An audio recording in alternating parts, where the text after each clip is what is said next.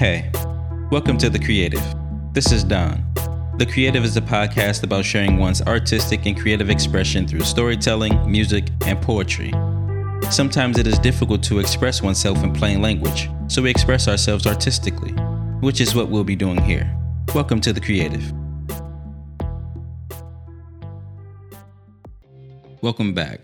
If you're new here, welcome. Today's episode is about being accountable. I feel like we've covered a lot this season, and I would like to tie it all together. A rule of thumb is to always reevaluate. Double check to make sure you are using an effective strategy. It may take three, four, maybe even more attempts until you come up with a strategy that actually works for you.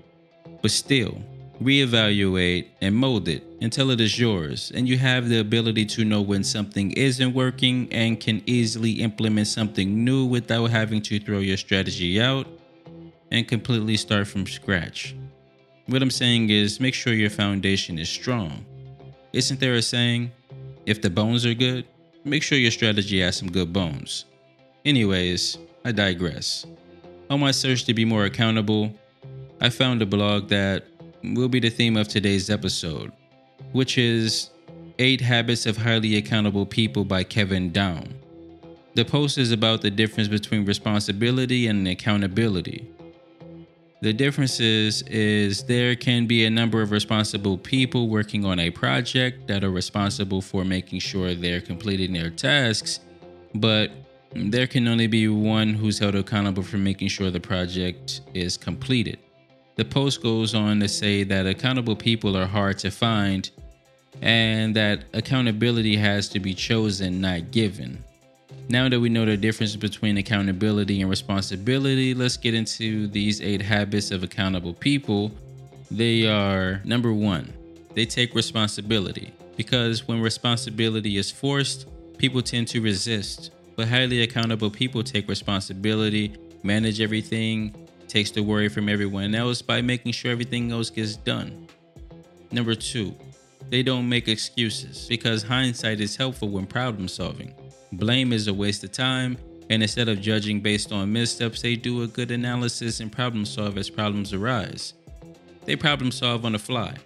Number three, they're on time because they understand that everything has a time value.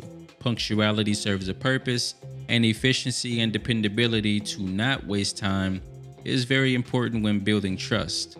Number four, they take control of their own fate.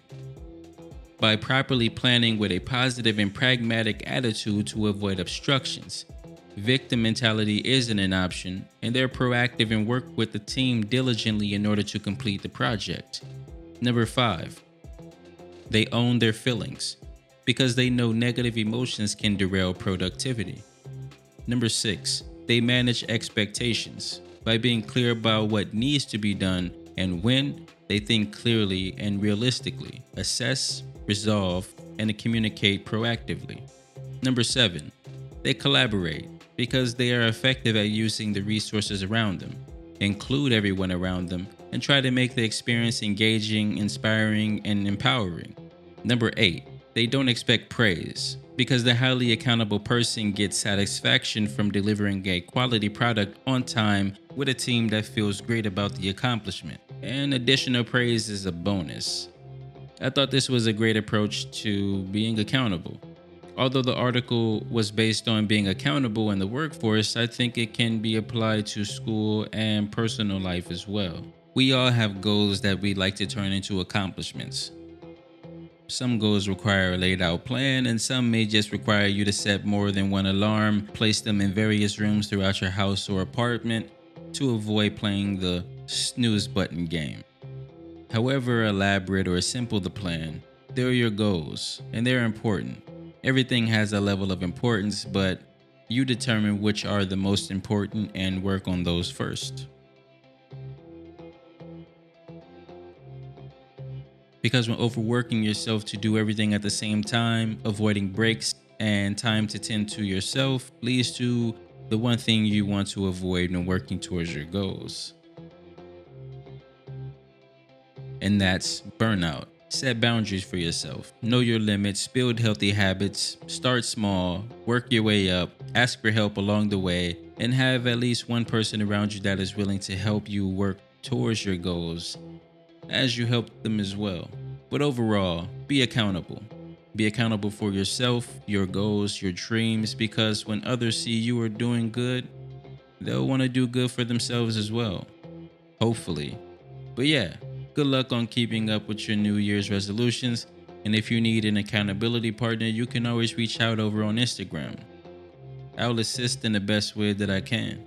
You all keep me accountable when it comes to making sure an episode is uploaded. Let me do the same for you. We're now at the end of season one, 10 episodes down. Let's get through 10 more. I want to thank everyone that has stuck around. Thank you all to the new listeners. You're all awesome. I'd like to hear from you over on Instagram. Let me know what you liked, what you didn't like, some topics you like me to cover in season two, even some topics I covered in season one that you like me to cover again in depth. But yeah, stay awesome. And that is it for this episode. Thank you for joining me. The Creative is a production of Don767 Studios. You can find me over on Instagram at underscore the creative dot underscore. You can join the community by following.